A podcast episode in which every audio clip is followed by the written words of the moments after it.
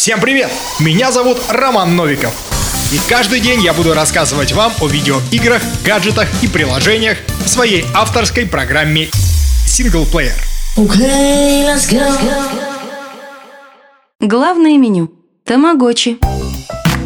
В контексте самой технологичной программы говорить о 90-х как-то странно. Вроде как я должен вам рассказывать здесь о чем-то современном и прогрессивном. Но говоря про Тамагочи, рассказ будет прежде всего про культурное влияние на нас с вами. Из видеоигр 90-х я помню только Дэнди и как раз таки Тамагочи, потому что это было у меня, и я уверен, было у вас. Точнее, Тамагочи был у нас с сестрой, один на двоих, ведь стоил он тогда примерно как половина родительской зарплаты. Так в чем же культурный феномен Тамагочи? Наверное, в том, что она попала четко во время и в аудиторию, особенно нашей страны. 90-е сложные времена, я бы даже сказал суровые, поэтому все люди нуждались в чем-то добром, светлом и импортном. Тамагочи был идеальным вариантом для подобного наполнения, поскольку он олицетворял собой заботу, участие, взаимодействие. Кроме того, гаджет делал своего владельца главным человеком, практически богом, от которого зависит жизнь электронного друга. Еще один фактор касался прежде всего детей. В раннем возрасте возникают воображаемые тайные друзья. Вспомним того же Карлсона. История с Тамагочи похожа на этот случай, потому что ребенок думает,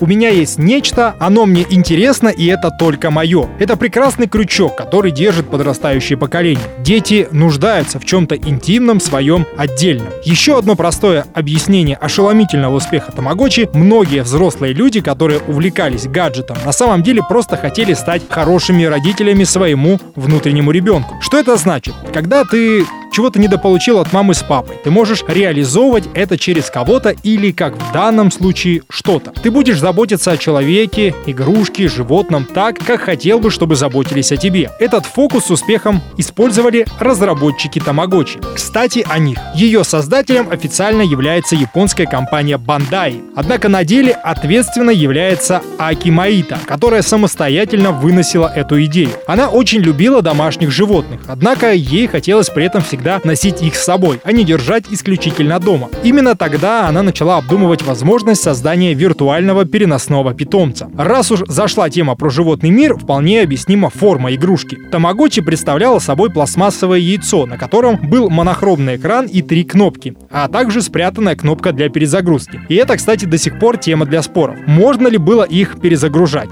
Или если села батарейка, то эта кнопка больше не работает. Как было у вас? Можете написать под постом в группе. Ну и давайте отвечу на еще один вопрос. Что такое тамагочи? То есть что означает это название? Существуют различные версии, однако в официальной версии производителя утверждается, что название является производным от двух слов. Японского тамаго, что переводится на русский как яйцо, и английского watch, то есть смотреть. Так что можно смело сказать, что тамагочи это яйцо, за которым вам нужно присматривать крайне внимательно. Даже если вы создавали для них идеальные условия жизни, они не могли прожить дольше месяца месяца. Однако мало кому удавалось добиться того, чтобы его питомец смог выжить в течение 31 дня. Чаще всего они жили примерно на 10 дней меньше, даже если о них хорошо заботились. Что уж говорить о том, что питомец смог умереть даже в младенчестве. Позже это перестало быть серьезной проблемой, так как Тамагочи обзавелся функцией перезагрузки, и после смерти персонажа можно было начать заново. Но первая версия игры, выпускавшаяся вплоть до 2004 года, была одноразовой, что приводит к другому показателю смертности касательно Тамагочи. В сети можно найти много статей, которые рассказывают о том, что дети в свое время совершали самоубийство из-за того, что их питомцы преждевременно умирали. Неизвестно, какова доля правды в этих новостях, однако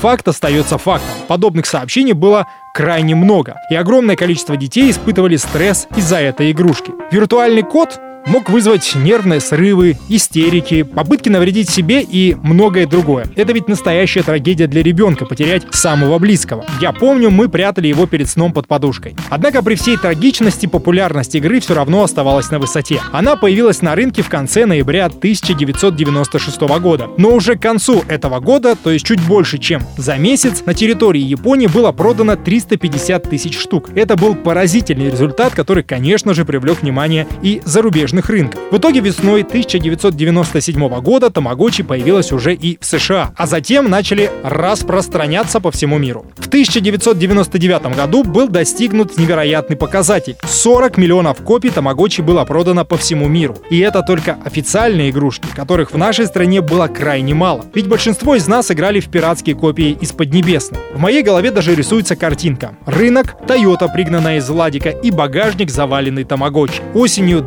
2017 года в США возвращалась в продажу обновленная версия игрушек Тамагочи в шести разных дизайнах корпуса и с шестью разными виртуальными питомцами. Обновленная версия по размеру меньше оригинальной, но функциональная часть осталась прежней. Но вот подобного успеха, конечно же, достичь не удалось. А уж про бесчисленное количество приложений Тамагочи я вообще молчу. Времена Тамагочи позади. Но что же я вынес для себя? Я не буду говорить про заботу и доброту, я скажу честно. Хоть это и будет меркантильно. Это ценность личных вещей. Желание сохранить их, чтобы они служили как можно дольше. И сейчас, спустя 20 с лишним лет, я уверен, у вас так же, как и у меня, есть особая любовь к машине, квартире, любимым кроссовкам, которая у нас была с вами когда-то к зверьку из Тамагочи.